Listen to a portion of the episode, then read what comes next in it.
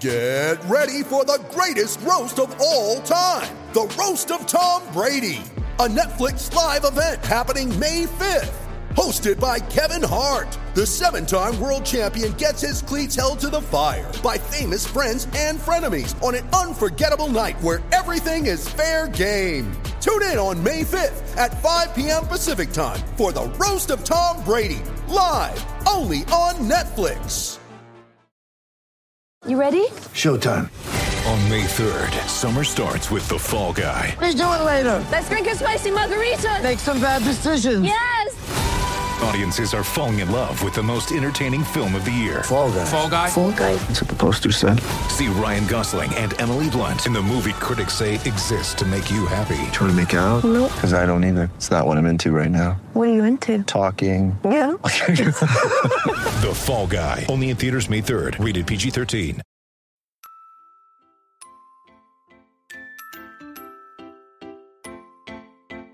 Uh huh. I just feel like I've been around the block, ripping up fantasy stock, working around the clock.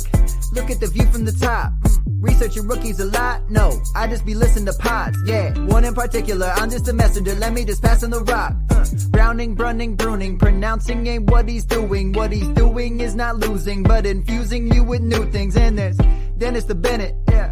The man is a menace, yeah. Building a dynasty, some of the finest things. Promise you, you won't regret it. Mm. Sly as a fox, cultured in pop. Give him his props. Here is a thought, here is a box, and you cannot compare them at all. So don't even try. Careful with the news, but when you use a take, I take up Tony Fire. I mean dire, because anyone else is a huge mistake. Whoa, fantasy round table, fantasy, fantasy round table, yeah. Fantasy round table, come take a look at the crown, baby. Hey, fantasy round table, fantasy, fantasy round table, Woo. fantasy round table, come take a look at the crown, baby. Go.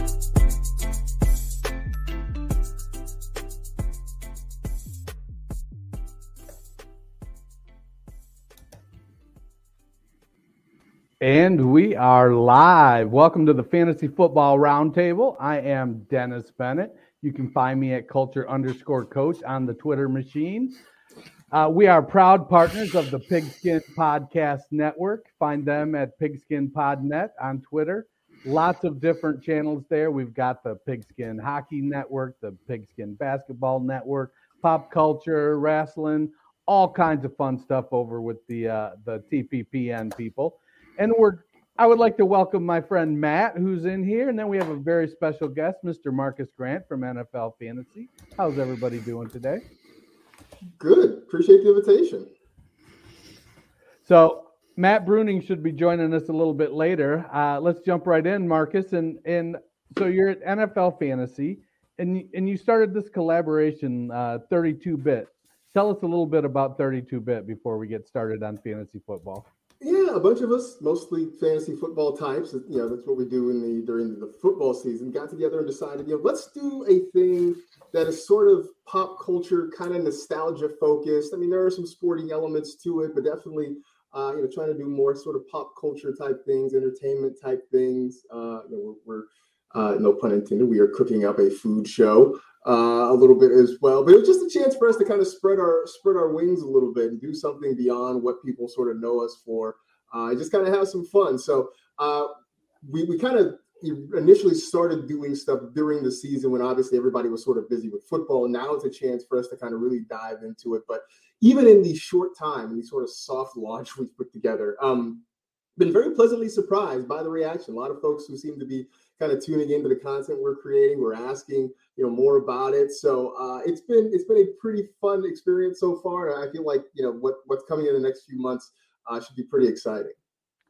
Now, is there a website they can go to for that, or is it just stuff? Uh, right now, it, yeah, right now it's just the YouTube channel, which I think is uh, I should know this right. This should be important. YouTube.com. I think it's just 32 bit, which is it's the number 30 and the word two T W O uh, bit. But uh, there is a website that is in the works. So, All right. yeah. Right on. Well, and we're excited because not only do we get to talk about an excellent football weekend and a few uh, players whose values changed, since you're here, even Dennis was excited to participate in Marvel Movie Corner. so Marvel Movie Corner is back. Hopefully, Bruning will be back for that. But without further ado, let us jump into what turned out to be a fantastic weekend of games, as long as you weren't rooting for the home team most of the time. but uh, Saturday, we saw both number one seeds in action. First game was the Cincinnati Bengals at the Tennessee Titans. The Bengals clipped them 19 to 16. Bengals gave up a lot of sacks. Dennis, is that line a concern going into the AFC Championship game? Well, I think the line has been a concern all year. You know, uh, a lot of people, myself included, felt like they should have went uh, with Penei Sewell at the beginning of the year. Now, that's not to discount how good Ja'Marr Chase has been, but you know, taking Jackson Carman in the second and then him not, I think he only started five or six games. Uh, you got uh, Isaiah False Start Prince over there at right tackle, which kills me because I'm an Ohio State fan. I love Ohio State, but that dude has spent he spent his whole Ohio State career fault starting, carried it right on into the NFL. Um, you know, I don't know that Riley Reiff has a lot left in the tank, but I feel like you know at least he wouldn't. Uh, I, I, think he's a little better than Isaiah Prince. I think next season, this offseason in free agency and uh, uh, uh, the draft, they need to uh, address the offensive line. Yeah, it looked like Joe Burrow got knocked around a few times. What did you think, Marcus? Yeah, no, I agree. And you know, I know that was the argument, right? leading up to the draft, do they take Penei Sewell? Do they go after a wide receiver? We, and obviously, look, it's it's hard to argue with the results you see from Ja'Marr Chase, but I, I really thought they were going to take uh, some time and, and put a lot more effort into building that offensive line, especially after you had your franchise quarterback miss a good chunk of his rookie year because of a torn ACL. And and my fear uh, going into this season was I, I I hope that we don't see Joe Burrow sort of become Andrew Luck 2.0, as in a super talented guy who takes a beating because his franchise doesn't really make an effort to protect him. So uh, I would hope that after what we have seen so far this season with this offense really coming into its own and the defense obviously uh, looking pretty good as well, that they really do make it a focus to go out and build that offensive line. Because I think that's sort of the one thing that might be a deficiency. And look, we have no idea right now how the AFC championship game plays out if they figure out a way to get to the Super Bowl. But I do think that over the long term, you you know you've got your quarterback, right? Joe Burrow has shown he can be that guy you've got to set him up for success. And that means making sure that you can keep him upright more often than not. Yeah, I think if Bur- Burrow just needs to be cooler than that kicker when that kicker's walking on the field going, oh, it looks like we're going to the NFC Championship game before that kick. That that was something there. I know he might be one of the top kickers in fantasy next year. Well, the Bengals were the good side. Titans had a pretty good season. You know, end up as the number one seed. We got to see Derrick Henry back. He had a, few moments, uh, but they ultimately come up short. I'm going to kick it to you, Marcus, first on this one. What do you think the Titans need to do this offseason? I think a big thing is they, they've got to figure out their secondary. Um, that was a weak spot for them all year long. You know, I know just speaking from a fantasy perspective, one of the things we knew we could do was sort of pick on them in the passing game whenever we wanted to. So that's the thing they, they've really got to figure out. But I also do think – you do have to look at the quarterback spot. I, I, you know, I feel like where we saw them go, I think that's about as far as maybe you can get with Ryan Tannehill. I don't know that he can get you much beyond that. The problem with teams that need a quarterback this offseason is that there just don't seem to be a whole lot of options out there. Maybe, maybe Russell Wilson ends up getting traded somewhere. Maybe after what happened uh, this weekend, Aaron Rodgers really is done with Green Bay and he wants to move on to other spots. But the free agency market is not going to be particularly good for the quarterback position. The draft doesn't seem to have any immediate saviors there. So even if you are a team like the Titans, and there are a handful of other teams, I think, in this same situation, I don't know that you can go out and easily acquire a guy that you feel like is going to be as good or better than your current guy. But I, I just think that uh, with Ryan Tannehill, this is maybe about their ceiling uh, as long as he's their quarterback. Yeah, I, I think with Tannehill, it comes down to you you have to build the team in such a way that he doesn't have to carry it. So it's like the Brad Johnson Buccaneers or the Trent Dilfer Ravens. So that if they're going to keep Tannehill, they're going to need to really invest in that defense and make that defense uh, pl- have everybody play up to the level of Jeffrey Simmons, and and without some of those guys executing that, it puts it, it puts Tannehill in a position where he has to win games, and he's just not. That's just not his thing. Yeah, and it's it's interesting to me. You know, I think that that first year that they went with Tannehill, where they went all the way to the AFC Championship game, it felt like it was on the back of that really strong defense that we've seen ebb away a little bit the last two years. I'll be also curious. They rolled the dice a lot, I thought, with thinking they were going to get some good production out of Anthony Firkser that we didn't really see, and on the Julio Jones trade that didn't really materialize for any of us that had our hopes uh, that he was going to be a week to week value. So I'll be curious to see if they do something more than sign a Josh Reynolds and draft a Dez Fitzpatrick. You're not a Nick Westbrook-Ikhine. you know, I thought he did it. He did a nice job, but it was just interesting to see them not really invest. Uh, AJ Brown is incredible. Henry, when he's going, is incredible. They lucked out with D'Onta Foreman, but I feel like they're missing something else in that mix too. Well, the second game Saturday was arguably the most surprising result of the weekend um, as the Packers rolled out there, rolled down to an opening drive touchdown, and subsequently lost 13 to 10 at home on frozen Lambeau Field. 49ers get another big road victory uh, in this playoffs. Jimmy G was out there. Um, you know, early on, looked like he was targeting some guys that maybe weren't hanging on to the ball. Later, it was, uh, I think, Troy Aikman and Joe Buck set a record for how many times they could talk about Jimmy G getting away with one or should have been intercepted. Dennis, does Jimmy need to do more for them in the NFC Championship? Yeah, I, I don't see how he cannot uh, do more. It, it was, you know, what, 11 for 19 for 131 yards you know, they've got some great weapons with Deebo and with Isaiah, or not Isaiah, Elijah Mitchell uh, and Brandon Aiyuk and George Kittle. So the offense has firepower. Uh, as long as the offensive line gives them some time, you know, they've got pieces on defense that really can make plays. It really, it's, it's, you know, he's looking up at Tannehill right now, which is not a great place to be uh, from a quarterback productivity perspective. Uh, and, and, I get, I struggle because you, you, it's generally considered Trey Lance has all of these tools, so why not play him? Well, you're in the playoffs trying to make the Super Bowl, and you've got a veteran quarterback. I, I kind of get the you don't want to just turn the ship over to a rookie right now. But if Jimmy puts up a game like he did uh, against the Packers without the snow, that kind of holds the Packers down. Uh, I think it's going to be a long, long. I, I, I would put my money on the Rams breaking that six game losing streak. Yeah, it's a weird situation because in some respects, I think Jimmy needs to do more. In some respects, I think Jimmy needs to do less, right? Like you look at that interception he threw uh, when late in the first half, the Niners were driving, they got in the red zone, looked like they were finally going to get some points, and he rolls out and forces one into coverage and throws a pick. And anybody who watches the Niners regularly just knows that that is sort of peak Jimmy. Like you're going to see that more often than not.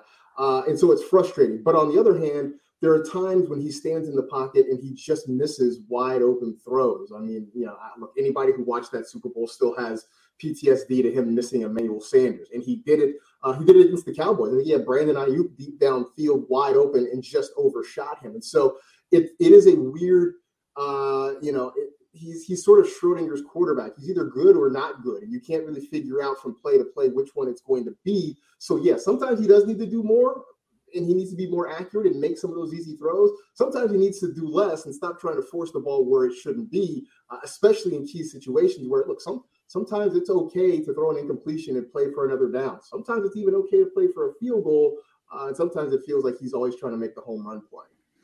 Yeah, that was even that interception. Uh, Kittle was open by the time Jimmy tried to get the ball. He didn't have enough arm, and he was too late. So, how much do you think the thumb is still bothering him? Uh, I think it's definitely still an issue, and I know the Niners keep trying to downplay it, and he's trying to downplay it as well. Um, but it just looks like there are times when he can't grip the football, and I'm sure it wasn't fun in you know two degree weather or whatever it was uh, at Lambeau. It, it, can't be fun to try to grip a football in that situation either. So um, it, it is an issue, but I'm, I'm sort of with you at, at this point. You're not going to hand the game over to Trey Lance. The only way Trey Lance takes over is if Jimmy suffers an injury where he can't keep going. But you're just not going to see Kyle Shanahan at this point decide, you know, we're just going to turn it over to Trey Lance and let him see what he can do. I just feel like you are you're too far into it to make that move right now. I would say though, one thing that has surprised me a little bit is we we saw the Raiders throughout the season use packages for Mariota. They continued that over to the playoffs. Even when Jimmy G was starting, especially in the first part of the season, they were doing packages with Trey Lance, getting him involved at least to spark an offense. It's been curious to me that he just that's doesn't even yeah. seem to be a consideration, even when their offense sort of is stagnating at times in the playoffs. Be curious to see if they if they pull that out in warm, sunny Los Angeles. well, uh, obviously, Frozen Tundra didn't treat the Packers very kindly. They were the only team in the regular season to be undefeated at home, only to uh, fall short in their first playoff game we saw uh, kind of all the the things that started coming out right away. They have significant cap issues. They don't have Davante Adams signed, but the biggest question was Aaron Rodgers. So we're going to throw to you first, Marcus. Do you think he is back in Green Bay in 2022? So if you had asked me this question a week, two weeks ago, I would have said, "Yeah, I think he's back." You know, all the all the talk out of Green Bay is that he had, you know, they had mended fences, that everything was fine, that that you know Rodgers was not unhappy anymore. It was going to be all good. Uh, and now, you know, all of a sudden, here it is. They've they've been kicked out of the playoffs early. They were the one seed. They lose at home. They can't move the football. Aside from that opening drive, they get three points the rest of the game. Uh, and as you mentioned, they do have big issues about this. And I, you know, I saw the quote I think this morning from him saying, "I don't want to be part of a rebuild if that's what's going to happen." So now all of a sudden, I think we're going to spend another offseason in limbo. Um, you know, I mean, as far as I know, I don't think Jeopardy has named a permanent host just yet. So every um, time they try it, backfires. yeah, so maybe, maybe that's a possibility for him again. I don't know. Uh, but I'm a lot less certain about him being back in Green Bay right now uh, than I was at the same time a couple weeks ago. Yeah, and not only does it feel a lot more like he's not going to be in Green Bay, it feels a lot more like he's not going to be anywhere. Uh, like after this game, it kind of felt like he's like, you know what? I have a lot of money. I don't need to deal with this BS. I can go off and I'm going to go back, meet up with Miles Teller, and let's go climb the mountains in Hawaii again, uh, swim in the swimming the the waterfalls and whatnot. Now it's like, I, so in Green Bay, he's got this huge cap number this year. I think it's like forty-six million dollars. Yeah, it is a little over forty-six. And, and, they can save. Is it twenty million? I think if they cut him, they only mm-hmm. they're eating. They have twenty-six million in dead cap. You know, if they if they let him go and try to keep Davante Adams by franchise tagging him, are we going to end up with another Allen Robinson season up there in Green Bay with with Davante Adams? Uh, I know they extended Aaron Jones, but AJ Dillon looks like he's. I, will be honest when it comes to to AJ Dillon, I missed. I I didn't think. I, now I don't think he's the second coming of Derrick Henry, but uh, I also can see he's not the second coming of uh, Andre Williams either. So, uh, and and so I I felt like he was closer to Williams than Henry, and I was clearly wrong. Uh, but yeah, I, I, don't know. I, I feel like he's going to take some time, but we've definitely entered uh, the stage of every offseason is a question for him until he hangs it up.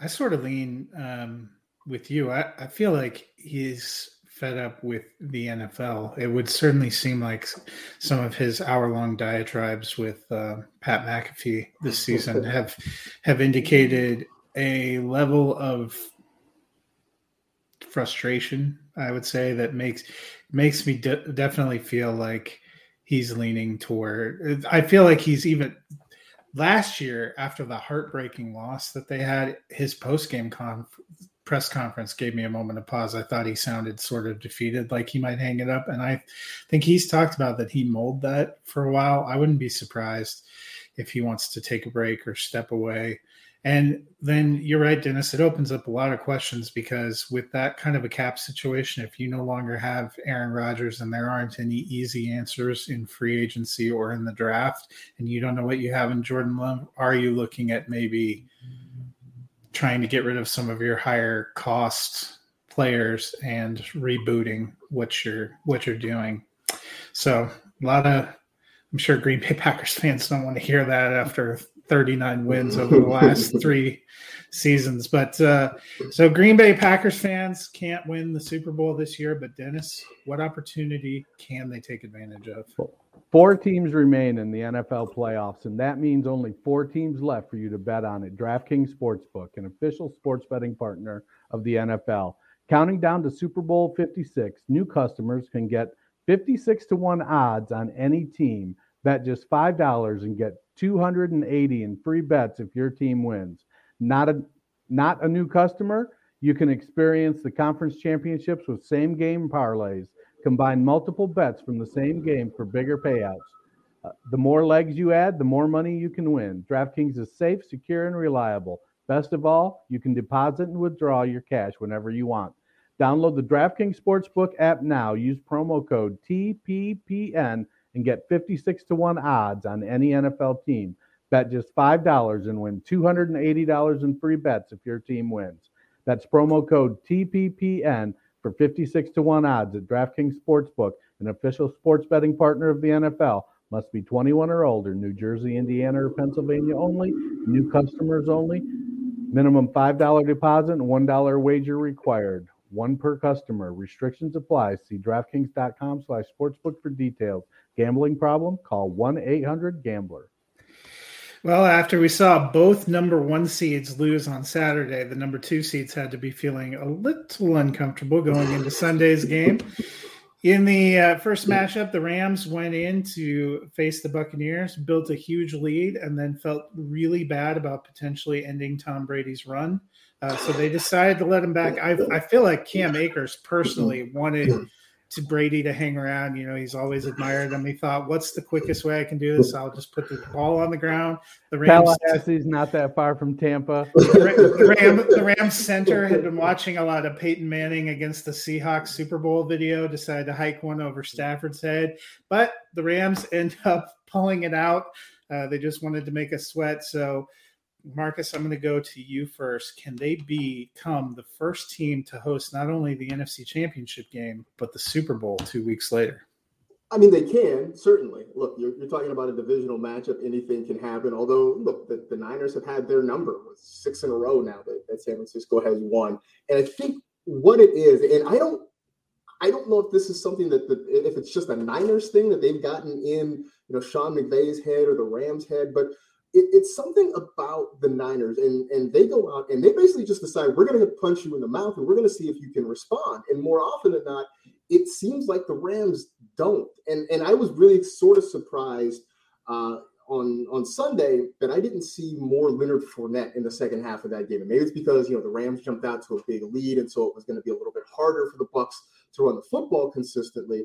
But it just seemed like when Fournette was involved, he was breaking off chunk plays. And I think that's been sort of the difference. I mean, look, before that week 18 game, you had George Kittle out there saying, look, this is a body bag game for us, right? Like, we're going to go out and we're going to hit people in the mouth and we're going to see whether or not they fold up. And in the end, it was the Niners who played physical. Deebo Samuel did a little bit of everything, and they came back and ended up winning that game in overtime at SoFi. So, you know, unless something changes, unless the Rams sort of uh, you know, I, I, think you know at this point you're sort of talking in platitudes, but you know if they, they, they kind of tighten that chin strap and they get ready for literally a four quarter fight, um, I wouldn't be totally surprised if you see the Niners go into SoFi for the second time in what three weeks, four weeks, whatever it is, and pull out another win and get to the Super Bowl. Like, the Rams can certainly win, um, but but the Niners getting a win on the road yet again uh, would not be a shocking outcome to me.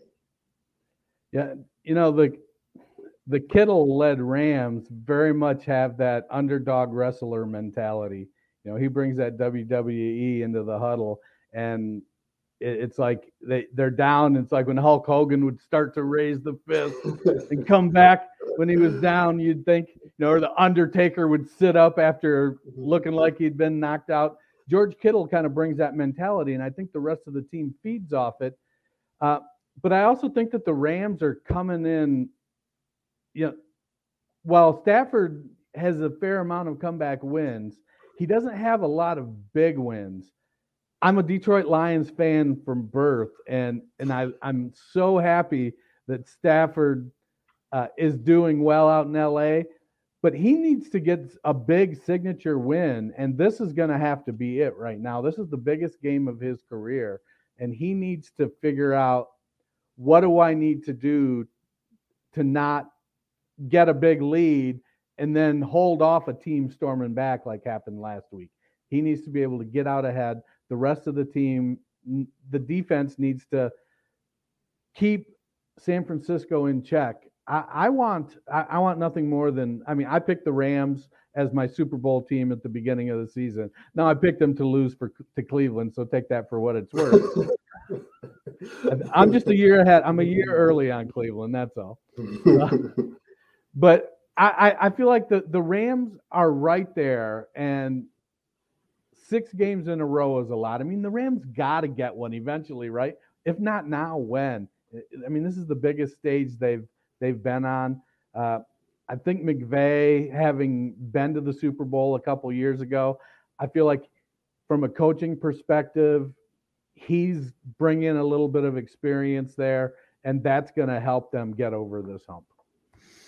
Yeah, this is the point in the show where Marcus realizes that the intro song with all those underperforming teams was was a sizzle reel of our our sad fandoms. Uh, but uh, you know what concerns me about the Rams is down the stretch in the regular season, and we've seen it kind of continue into the playoffs. They play one really good half and one dubious half. Now the Cardinals didn't have enough fight to do anything about it, but the Rams we saw in the first half against the Cardinals were a little bit different than the Rams we saw kind of playing in the second half. We saw that in week 18, that's what really cost them against the 49ers because they came out and they were up big and it looked like they were clocking them. And then it kind of went away. Same thing happened on Sunday with Tampa Bay. It happened in reverse when they were in Baltimore. They had a dreadful first half and then kind of came alive in the second half. What concerns me a little bit about the Rams, I think they have talent. They have talent all over the field. Is I don't know if we've seen them play a consistent four quarter game in a little stretch here, and I think that's what they're going to need if they want this to get to the, the week, Super Bowl. This yeah, is this is definitely the week. Well, Dennis, Tom Brady, for the first time in quite a while, we've heard him equivocate a little bit about his intentions for next season in those interviews. So we asked this about Rodgers. It's even a fair question about the other MVP frontrunner, Brady. Is he back in 2022, and is it with Tampa? Yeah, I, I mean, where else is he going to go? I, I think people have likes- said if he wants to cement that legacy, he's got to do it for the Jets. Yeah. uh, I I think he's back. I think he's back in Tampa. I I think there, you know, Gronk will be back, but you know, if you watch some of those plays, Gronk is, does not have the athleticism and agility he once had. I mean, he gets out there and at six seven, he gets open because he's giant, but he lumbers up and down the field now. He's he's uh, you know, which my dynasty shares of OJ Howard fret that. Uh, you know. but I, I think Brady's back. I think I think Brady is an addict and he's addicted to winning. And this is a good team. They've got uh, they've got really good players on defense. They've got really good players on offense. Whether they bring Godwin back, franchise him or whatnot, I don't know about that. Uh, I definitely think they're going to need a second weapon. Mike Evans, as good as he is, he you know he had a great game yesterday, but he only caught 50% of his targets. Uh, I think Evans is a great red zone threat. He's a great big body guy. He can do a lot of things but he can't do what Chris Godwin can do. And so bringing Godwin back, I think, would be something or somebody in the vein of Chris Godwin is what that offense needs. You know, I've heard talk, oh, James White's a free agent. I, I don't know where White is at this point in his career. He's certainly not a difference maker, I don't think. Yeah, I mean, look, I, I, I'd be surprised if Brady hung him up. I mean, you're talking about a guy who just came off a 5,300 yard passing season. He had 40 or 43 touchdowns.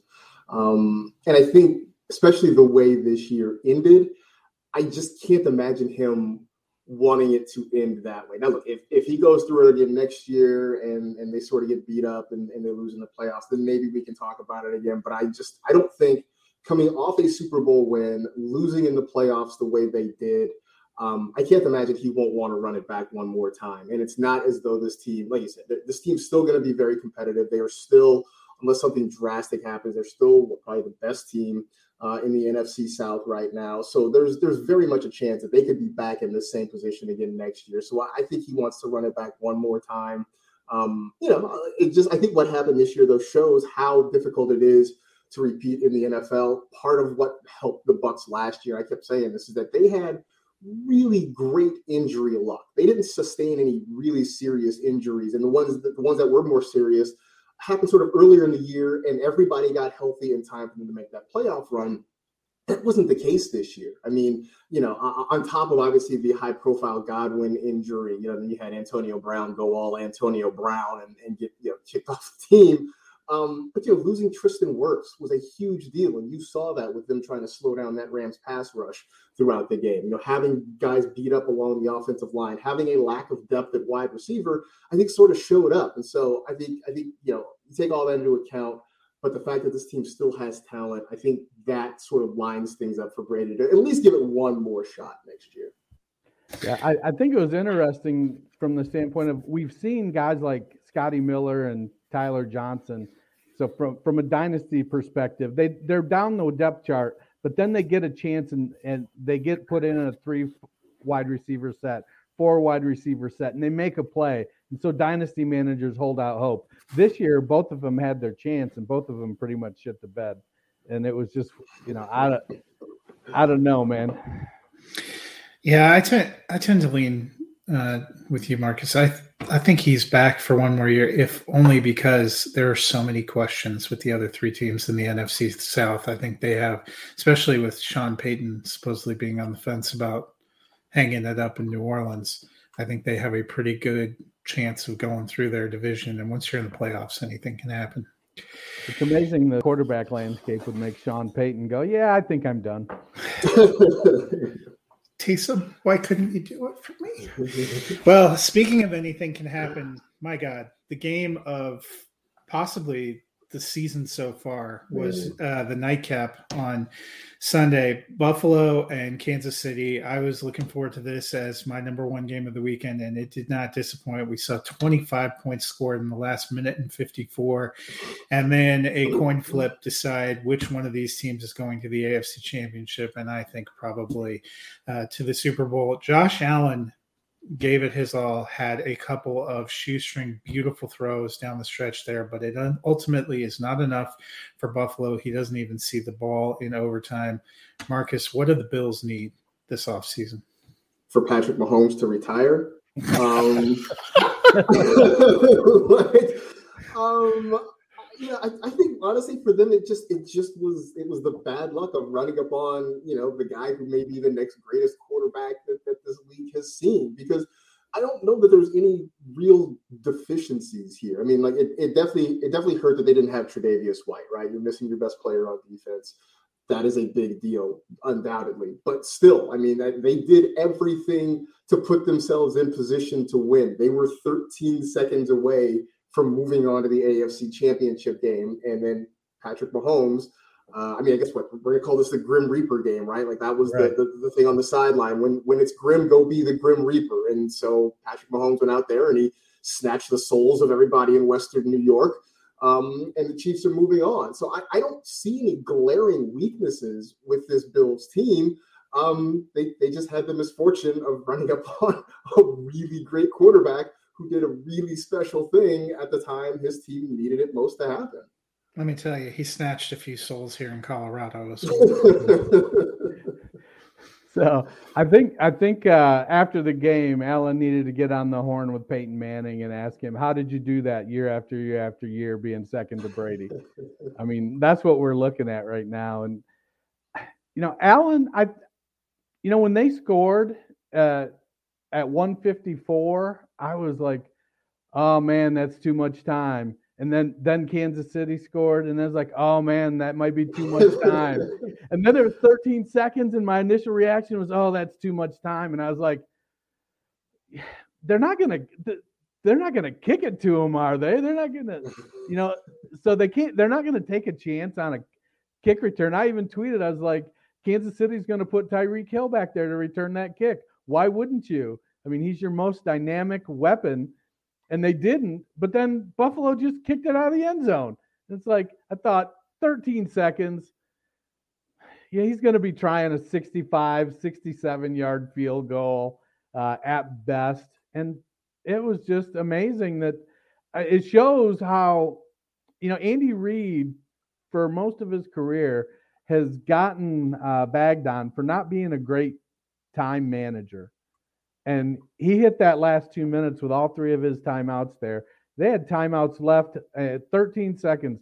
It was phenomenal. I don't know, you know, after Butker missed one and uh, missed the extra point, I was like, I don't know, man. This seems he's got to make it. And then they got down so close, so much closer. Like, oh, here's the line. You see it on TV. It's where they got to get to. And Kelce just ran that off script play right down the middle of the field. I was probably more concerned that he was he was going to pull a Dak and just run too far. Way, way to dig the knife into the cow, the Cowboys fans. I was just grateful I didn't uh, break anything like the week prior trying to watch that Dallas game where I put my thumb into the dryer. I thought I fractured it. Never do chores while you're watching these games. But much like Josh Allen, I needed a hug after that game. Um, but it did feel like we were witnessing something historical. Four seasons now as a starter four AFC championship games for Patrick Mahomes.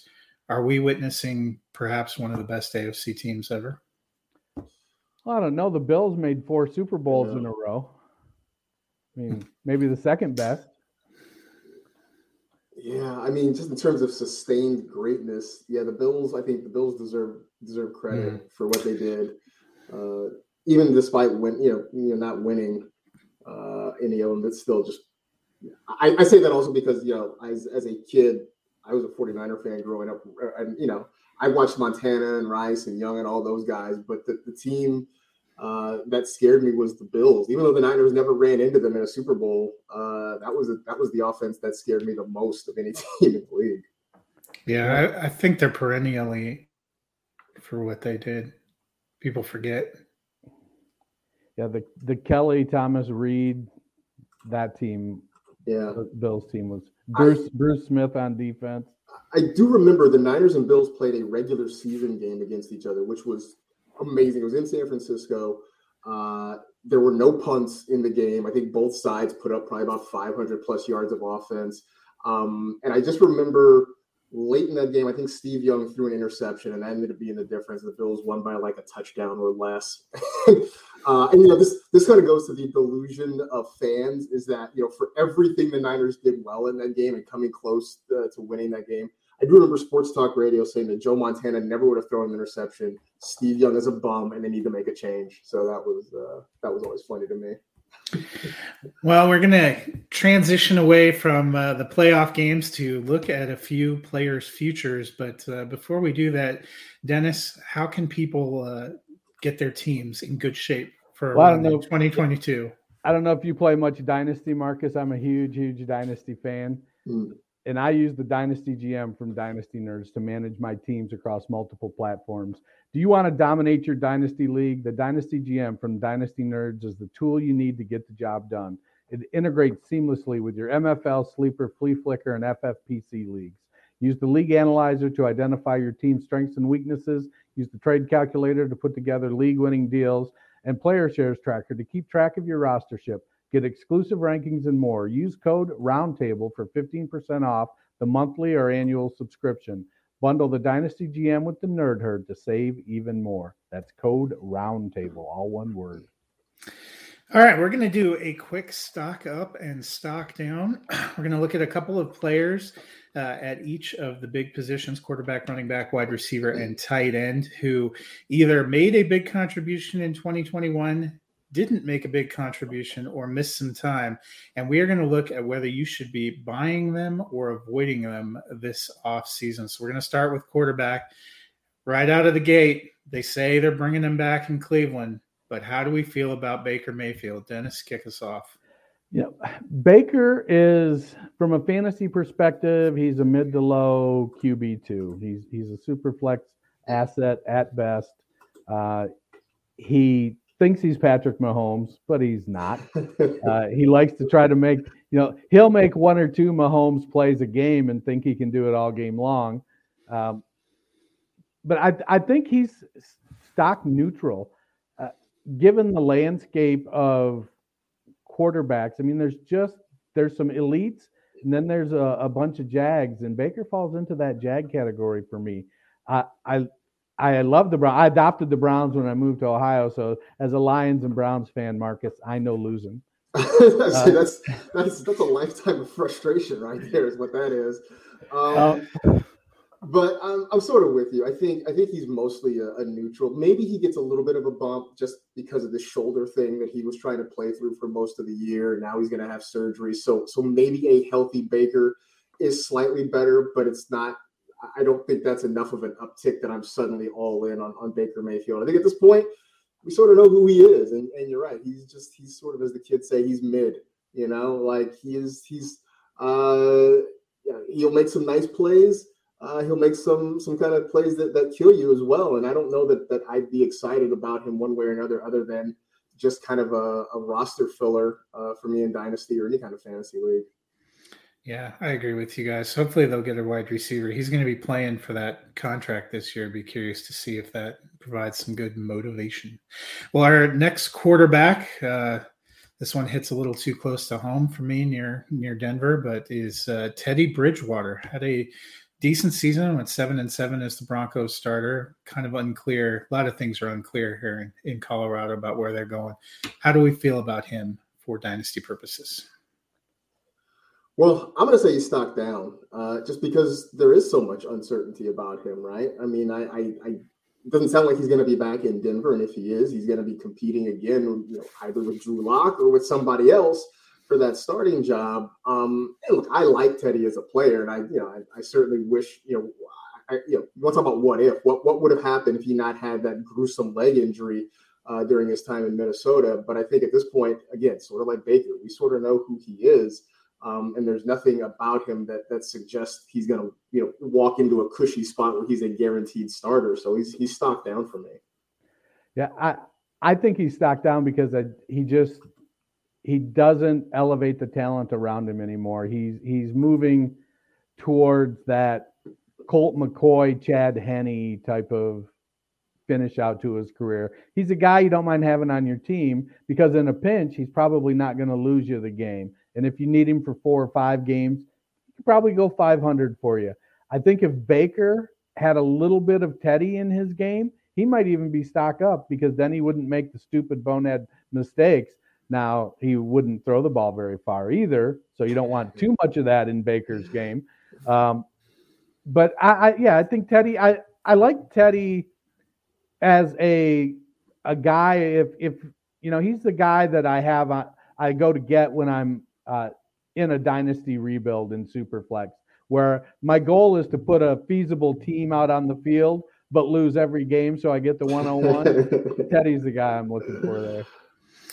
Yeah, you know, it's a shame. He arguably had a career year here in Denver, and yet they're talking about replacing him with Marcus Mariota. So he is stock down for me. I know that that eye roll there. That's how I feel as a Broncos fan when they start throwing around. Well, maybe it'll be a combo of Drew Lock and Marcus Mariota. I'm like, all right, well, I guess I'm not watching football in 2022. Well, you can you can watch the Cowboys. Dennis, our last uh, quarterback in this group, we talked about him a little bit earlier. Future starter for the Pittsburgh Steelers, Jimmy Garoppolo. How do you feel? If he's the starter for the Steelers, probably.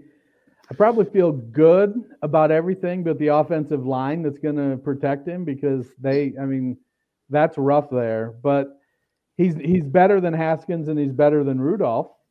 So I would give him a thumbs up there. Again, I feel like he's sort of in that phase of his career where he's going to bounce around a little bit. Uh, he's, he's like late career Matt Schaub, I think, before he went back to the Falcons. The, the last the last the last two or three years in, in Houston, kind of where is where Jimmy is at right now. Yeah, I'd agree with that. Um, the thing about Pittsburgh, you talk about that offensive line. I, I used to joke that the next pass rusher Jimmy Garoppolo evades will be the first. Uh, except he did it. He got away from a pass rusher and threw like an underhanded Mahomes type right. flip for a first down. I'm like, wow, he actually got away from a pass rusher. It's amazing.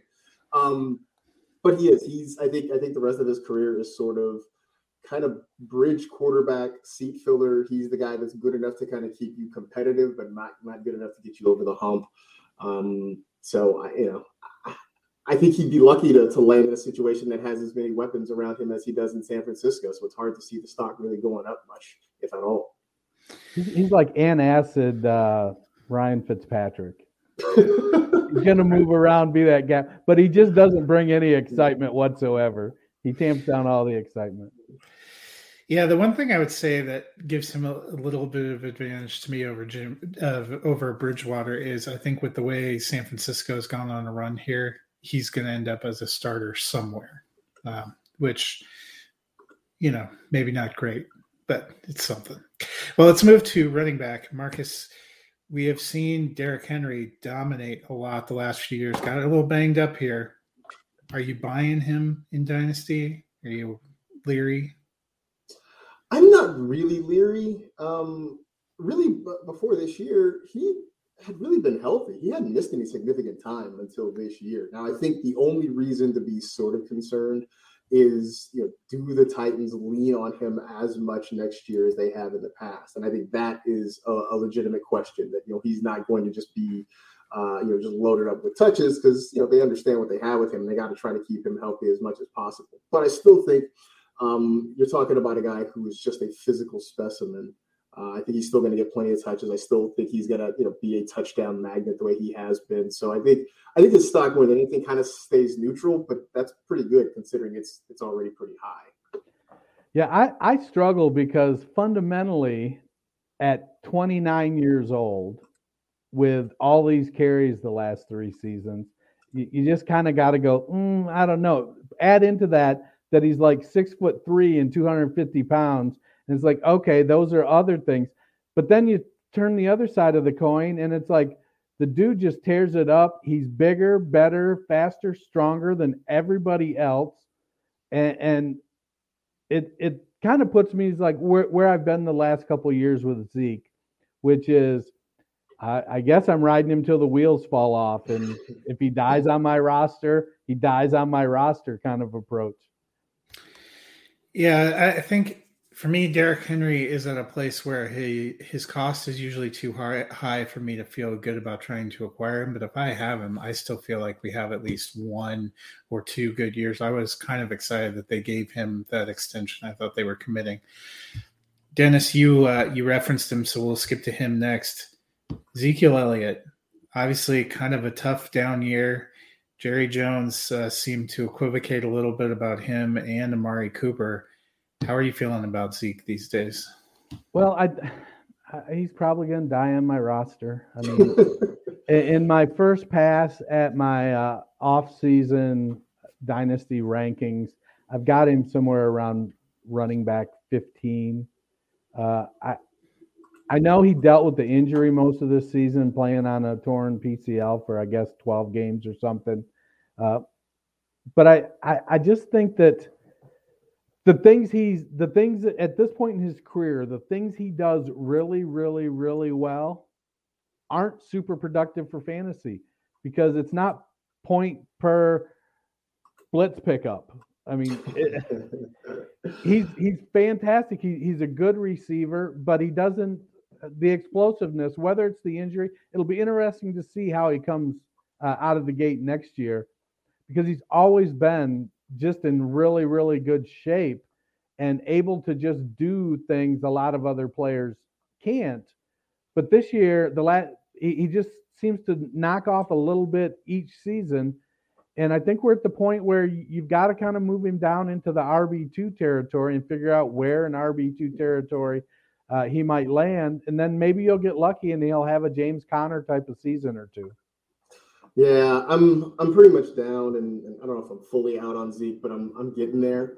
I feel like the, the, Cowboys sort of told us at the start of last season what was going to happen. They were really not even hinting, pretty much just saying we want to get Tony Pollard more involved, and that's absolutely what happened. Throwing the injury, uh, the fact that Zeke has just become less and less efficient as the years have gone on. Um, you know, it, it's. I think if you have him, you are sort of holding on to him because you, you you're not going to get a good return if you're trying to move him at this point. But you just sort of understand that, uh, like I said, he's probably going to die on your roster. So you just sort of have to, you know, figure out how to work around that at this point with, with. Yeah, he's stocked down for me, but I, I agree with you. You can't really sell him for enough to make it enticing. Well, uh, Marcus, the probably the biggest question uh, in the running back landscape that we've seen change from beginning of season to end is Christian McCaffrey, who again, not much of a factor during the season, battling those injuries. Not big questions about his offense, even some rumblings that they want to may, maybe move on from him. For a guy that was kind of consensus number one running back the last two off seasons, where are we at with McCaffrey? Yeah, no, stock down in a big way on him. Um, you know, the injuries over the last two years, what ten combined games in the last two years. Uh, you know, that's that's big reason to be concerned. Um, yeah, it's almost like remember when he got drafted, everybody's like, well, he can't run between the tackles. You know, can he hold up? And the first few years he did, and he was amazing, and everybody was sort of having to eat crow. But the last two years, it just feels like that's sort of caught up. Um, you know, the, the, Panthers were a mess offensively this past year. I know they hired Ben McAdoo. That doesn't immediately do a whole lot for me. Um, so I just I think I'm I'm really down on on McCaffrey. His stock's way down for me. Yeah, I, I think he's stocked down. He just he's got a lot of tread worn off the tires uh, and breaking down the last couple years with injuries.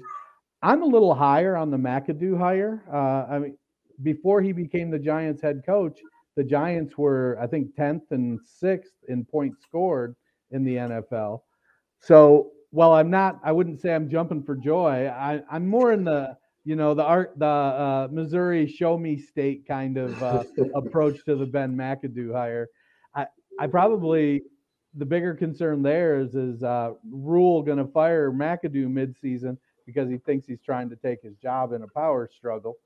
Uh, but back to McCaffrey, I, think the transition he has to transition to a pass catching back.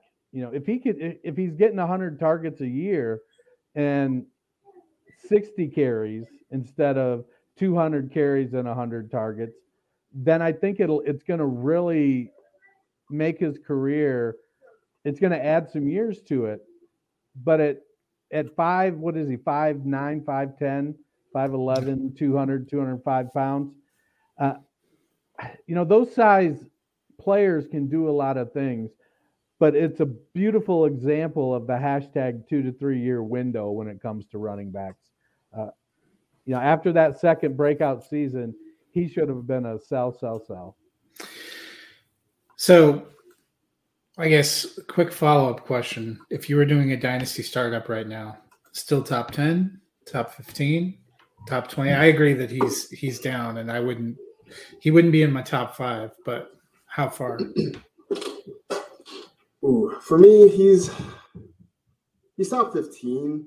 Um, just because I mean, you know, like, like Dennis was saying, like if if you're talking about him having to really cut back his workload, I mean, part of why you liked him was because he was efficient and he was productive, but also part of it was just the sheer volume. But if they really do have to cut back that much on the workload, uh, it's hard to really consider him a top ten guy for me. Yeah, I mean, from a overall draft pick standpoint, I'll let Marcus take him top fifteen. I'll take somebody else. I'll I'll, I'll find I'll find excuses to not take him um, until I keep until I hear more about. Oh, he's he's healthy again. He's you know the offense. Look, I I I struggle with it. I, he's one of those guys. Like I, I did it last year uh, in in the uh, fantasy football roundtable redraft league. I started out Taylor and Saquon because I was like, man, people aren't. I'm going to be able to get Saquon in the second round because everybody's so worried about his injuries and whatnot. Well, I did, and then it kind of worked, played out just like everybody else expected, and I barely squeaked into the playoffs and got knocked out in the first round.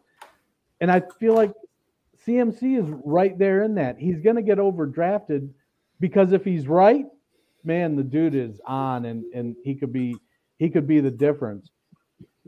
But right now, the odds I think are so much heavier that he's not going to be that guy that I'd find it hard. I probably, I'd probably not take him until the beginning of the third, which means I'm not going to roster him. Yeah, I feel like he'd fall somewhere between 12 to 15 for me, but I, I'm going to be watching what this offense does. Well, let's swing over and get a couple of wide receivers, a couple of guys that we all had some high hopes for going into 2021 that did not pan out. Dennis, first one we're going to look at Calvin Ridley. I was all in on uh, him getting a starring role in that offense. He was the guy that I picked to be wide receiver one for 2021, and that did not pan out for me. Now rumblings that he's not even going to be a Falcon in 2022. Where are you at with Calvin Ridley? Well, I picked him as wide receiver three, so it's not like I was out on him. uh, I I feel like it's an opportunity to buy, even if he goes somewhere else. He's he's a really good wide receiver you know, as somebody who has had a relatively checkered past, I often will joke that there's two kinds of people those in therapy and those that need therapy. And that he was strong enough to say, hey, man, I got some shit I got to take care of, and went and did it. And the Falcons were supportive. I, I don't know if there's something internally there that he wouldn't be like, I really appreciate you guys supporting me. I want to come back and play hard for you. I don't I don't know. I don't I'm not privy to the Falcons culture, but it feels like that if if he's coming back to play that he'd want to be go back and say, I really appreciate you guys being so supportive that he might get moved. I, I could see if they moved him for money because they're, you know, they signed Ryan to that ludicrous extension and and they're going to be needing to find money somewhere. But I, I, I like the talent. No, I'm with you. Um, the talent is there, and I think that's the reason to sort of be optimistic about him. It's just sort of waiting to see what the situation is going to be. So, um, I mean, if I have him, I think I'm holding on to him. Um, but I wouldn't mind maybe, you know, if the price is right, trying to acquire him. Now, the, the question is, you know, what, what are what's you know somebody willing to to accept as an offer for him? But uh, but the talent isn't an issue. It's just a matter of, you know, like you said, is he going to be in a place where he feels like he can play football and can contribute? But once he's on the field, I've got no doubts about uh, what he can do. Yeah, that's for me. Talent alone, I, I, couldn't see dropping him out of probably my top fifteen. If he ends up getting moved to some place like the Chargers, which was rumored, my God, I might have, I might, I might go back to number one. Fool me once, shame on, shame on me. But I, I have trouble going all in. All right, another guy who uh, just did not we did not see the season we were hoping to see is Allen Robinson. Played under the fa- franchise tag, arguably got to play with the best quarterbacks he's had in his career, and just was a relative non-factor. He's heading into potential free agency again. Marcus, how are you feeling about Allen Robinson? Maybe because I just love him so much and I want the best for him that I'm still willing to kind of be in on Allen Robinson. Um, you know, it, it was apparent early on he just it wasn't working out. He didn't want to be there. Um, you know, but I, I, feel like whatever comes next uh, can't be worse than what we saw this past year. So I, I, think this might be a good time to kind of get in on him. I think a lot of people are probably going to be down after what we saw this past year, but I still believe. So uh, I'm willing to kind of stay on this on this bus. Yeah, I, I like Robinson a lot. I think it's a eh, maybe I'm an idiot, but I think it's a great buying opportunity. I, I think that uh, Matt Nagy kind of alienated a lot of players. He didn't handle the quarterback situation very well. He had a relatively uncreative offense.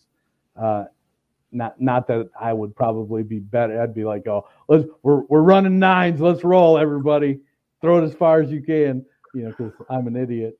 Uh, but I think Robinson is still, he's only, he's what, 28, I think, maybe 29. He's kind of entering right, right. Maybe into- 27. 28. It's 28. you know, he's right there at, at that age where he deserves a good quarterback, damn it. He, Throw it out into the universe. you, you know, I was looking up on the trade browser on the Dynasty GM. Uh, I'm a company man. Uh, Calvin Ridley for 23 first. Too much or not enough? I do it. Hmm. yeah, dude. Calvin Ridley for Hunter Henry and Michael Thomas. I mean, am I, I getting want- Calvin Ridley? I want Ridley. Yeah, no, I Yeah. want Ridley on that side. Yeah, that's crazy. Oh, Michael Thomas. Yeah. All right. Well, let's uh, swing and look at a couple tight ends before we move to the part that we've all been waiting for, which is Marvel Corner. Uh, first one, this one's near and dear to my heart. Marcas Noah Fant. I love the talent. We have just not consistently seen it happening in Denver, and this year it actually looked like King Albert Alberto was the more favored tight end in certain situations. They have they re-upped all their receivers, so they have all their receivers. Still don't have a quarterback. Don't really have a plan to get one. How are you feeling about Fant? Um, I still believe, but I don't know that I would give up a whole lot to try to acquire him at this point. Like, I still think there's something there. I think, you know, I think all of the receivers can benefit from an upgraded quarterback. Um, so, like I said, I, I, I, would, if, if the price was right, if it was low enough, I would probably try to get Noah Fant. But, um, you know, I understand people who just kind of want to walk away from the situation. Yeah, he's he's in that six to twenty range of tight ends. He could be six or twenty any given week. and that there's a whole bunch of guys there. Maybe the quarterback situation being resolved will provide some certainty. Uh, it, to me, that's really once you get past those four or five elite tight ends, then it comes down to can they get consistent enough targets to do it year after year after year. And so far, uh, we haven't seen that happen with anybody. That's why that second tier of tight ends is so vast. And the prodigal Matt arrives. That's you know that's how I feel about that's how I feel about Fant. He's tight end one talent in a tight end two situation. It's just kind of a depressing. How how do you feel, Bruning? Stock up or stock down for Noah Fant? No idea what we're talking about. No idea. Noah Fant, I will say stock up because they're going to get Aaron Rodgers in the offseason. Just just for your little heart's desire, there, Well, uh, it's just too bad that Matt couldn't join us for the rest of the show. All right. So the last one we're going to do for stock up, stock down, Dalton Schultz. He had an incredible season this year, but heading into free agency, unclear whether he goes to Dallas or somewhere else. We'll uh, we'll start with you, Dennis. How are you feeling about Mr. Schultz? Well, I feel like Dallas is going to want to retain him. I know they've got Blake Jarwin there, who was supposed to be the guy, and then he got injured, and Schultz took over. The trouble is, is is Dalton Schultz just the most recent Robert Tonyan? Know, is is is it just you know? There's going to be somebody's got to be tight end five or tight end six. Last year it was Tonyan. This year it was Schultz, and and you know, I probably am not going out of my way. But in a startup draft, I might reach a round or two, depending on what it looks like ha- is going to happen in free agency. But he's a good tight end. He's a he he's on the field all three downs, and he's shown the ability to get into the end zone. All right, Marcas, how do you feel? I I kind of like Schultz. Um, and I think mostly it's because at least there's consistency there. I think that's the one thing we're sort of missing at the, the tight end position. You just want a guy that is consistent. Yes, you can go get your elites. You can go and get out, you know, try to reach or, or spend up to get a, a, a Kittle, a Wall, or a Kelce, a Mark Andrews. Um, but Dalton Schultz, Schultz is sort of like like for me, my, my my house Bulleit, my house bourbon is Bulleit because it's sort of that intersection of affordability and quality. And I feel like Dalton Schultz is sort of that. He's he's Bulleit bourbon, right? Like it's fine. Like it's it's not it's not a top shelf thing, but it, you know what? It, it, it works for you, right? And and you don't have to spend a lot to get it. So that's that's how I feel about it. Dalton Bullet Schultz, as he shall from now on be known. All right, Bruni. Yeah, I agree. Uh, stock up. Mo- only concern I have about him is will, what team will he end up with? Because I think with Dallas's cap situation, he's likely not going to be a Cowboy any longer. So where where does he end up going in free agency? But he's shown the talent with uh, with Dak Prescott and all those weapons around him as well, right? He had a really great season having Amari Cooper, CeeDee Lamb, and Michael Gallup when he was healthy around him, and still ended up producing. So I'm excited to see where he goes, and I definitely think uh, the tight end landscape, he's a guy that I'd be willing to buy into since the cap is a myth, I think he goes back to Dallas. you know, if all these other teams can can uh, have zero cap space and splash out a hundred million dollar deal, I think they can find uh, some space for Bullet Schultz there. All right. Well, I'm glad uh, Bruning is here because this is the part that we have been waiting for. If you uh, were just tuning in for the football content, uh, just like Dennis there, uh, we, we won't be offended if you want to step away. But before we wrap up today, we want to get back to one of our tried and true staples, which is the Marvel Corner. Marcas, I trust you are a Marvel fan as well. I am. I am. Although I will say this, let me preface this by saying uh, I have not yet seen Spider-Man: No Way Home. Um, like, and I am a huge Spider-Man guy, but real life has prevented me from going out to see this film yet. So I can't I can't properly rate it because I haven't actually seen it. So that's my only that's my only caveat here. It is kind of the busy season when you work for the NFL. Somehow, you know, like December down the stretch feels like the uh, the busy season. All right, we are big Marvel fans here, so I thought what we would do is uh, each of us could give our top five. Obviously, the caveat for Marcas: he has not yet seen Spider-Man. I will be curious to see how that will uh, impact. Um, we are not going to ruin anything for you here, but suffice to say, Bruning and I both uh, enjoyed it quite a bit. I've, I've heard nothing but great things about it. So. All right, Marcas, I'll let you kick it off. What is your number five? So number five I don't know if this is outside the box or not, but I'm gonna say Guardians of the Galaxy. Um, oh, it was just it. fun. It was just so much fun, right? Like, and not that the other movies weren't fun, but Guardians was a lot of fun. The music was amazing. I think on soundtrack alone, like Guardians deserves to be in my top five. Um, number four was Iron Man, um, the first Iron Man, right? Because it was, you know, as much as I know that uh, it was it was Captain America that kicked off the whole series. Iron Man, I think, sort of took it to the next level. So that's number four. Uh, number three, it's the Winter Soldier. Um, Good choice. Because it was great. It was just great, right? And it, and it really did a lot to move kind of the whole MCU story along. So that's my number three. Number two is Black Panther. Uh, it was just amazing. Um, yeah, I think it was the only one. It was the only. No, it's not the only one I saw multiple times in theater. I saw a couple other ones multiple times in theaters, but I love Black Panther. And then number one for me uh, is Endgame, Avengers Endgame, because to have a, a series, a franchise with 20 movies and to wrap it up and tie it all together like that was amazing. And even now, when I watch it on YouTube or when I see other people sort of do mock-ups and re-edits of it, that portal scene still gets me emotional. Like I still get a little bit choked up when everybody starts coming through the portal, just like the first time I saw it. So, uh, and plus, after 20 movies, you finally get Captain America saying, Avengers assemble and it was well deserved and well earned. It wasn't just some cheap throwaway line. Like it hit different when he finally said it. Plus, we got perhaps the catchphrase that caught on the most from those movies America's ass. uh, Dennis, I trust uh, you're going to pass on giving us your top five Marvel. Well, I'm looking to see if I've seen five Marvel movies. well, we'll we'll come back to you. Matt, you want to give us your your top? Yeah, this was this was tough for me. I think uh, for me at five is probably Thor Ragnarok. I I just I, I don't mm-hmm. know what it was about that, but I, I really loved I really loved that movie.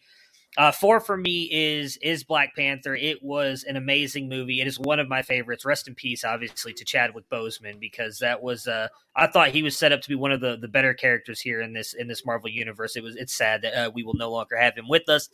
Three for me is probably Iron Man. I mean, I remember back in the day going to see that in theaters with all my friends, no idea what this was going to turn into. And then when you got that Nick Fury cutscene at the end, was just yeah. all of a sudden like, wait a minute, they just showed Nick Fury. What the hell is going on? Like that was a huge moment for me. Uh, two is Guardians of the Galaxy. I just love that. I love both of them. I'm really excited to see what the third one has, but I just love Guardians of the Galaxy. I, that's one of those ones. Every time it comes on, I can rewatch it. And then number one for me is is just like Marcas. It's Endgame. I mean, just not even just the portal scene. I mean, Iron Man. Spoiler alert! If you haven't seen it, I don't know what you've been doing. Well, Dennis, cover your ears. Dennis, earmuffs. I mean, he might have Iron seen Man, that one 2008. He might have.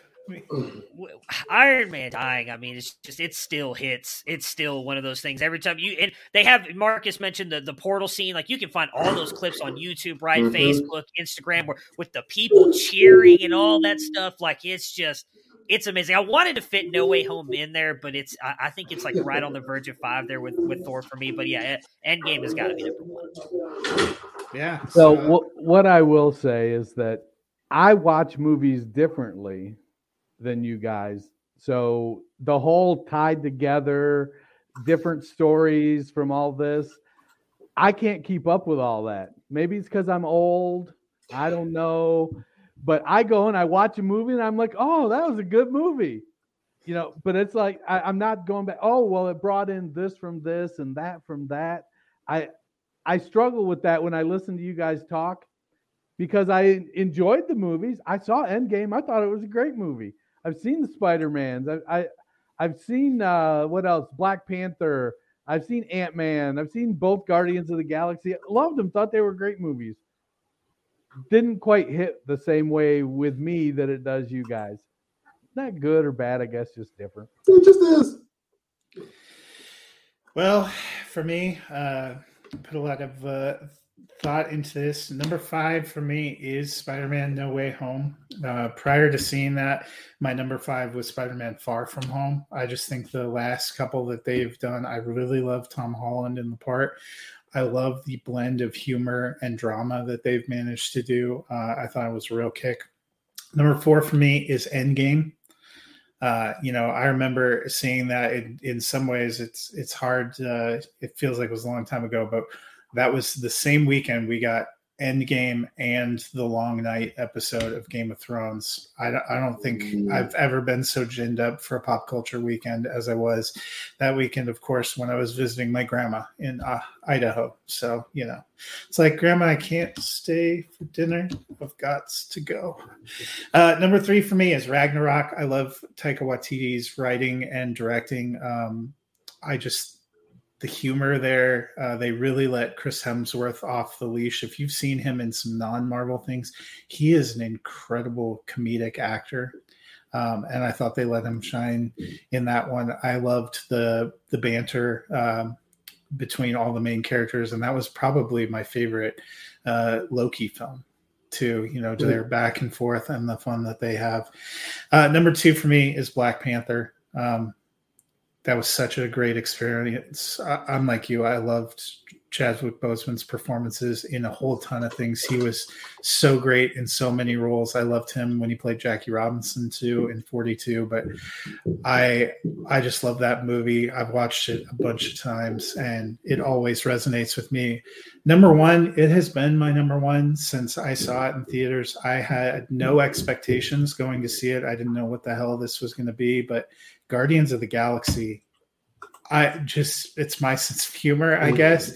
My wife does not understand. That's one of the ones that she doesn't like. She's always, "Why are you watching this again?" Um, it just it speaks to me, and it's it's always been number one. I just like like that style so much. Um, so those are my my top five. It's interesting. We had a lot of uh, crossover. A lot of similarities. Yeah. Yeah. Well, we thank you guys all for being here. Thank you, especially Marcas. Can you, uh, before we get out of here, why don't you tell people where they can find you on, on social media, on TV, everything you got going on? Yeah, best place to find me is on Twitter at Marcas G M A R C A S G. Uh, although I'm also on TikTok at Marcas Grant. It's my full name there, so you can go. Like I'm trying to keep up with the kids, so I'm on TikTok now.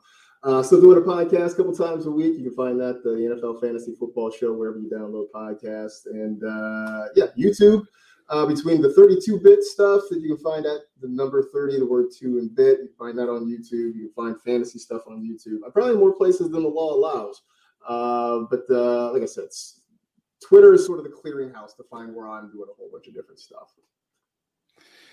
Well, we thank you so much for being here and sharing uh, sharing your insights. It has been a blast. Appreciate you guys having me. You guys want to say anything else? Thank you so much. Sorry, guys, I could not make it sooner, but thank you so much, Marcas, for jumping on. Uh, I see. You just didn't want to talk football today, so you just showed up at the end.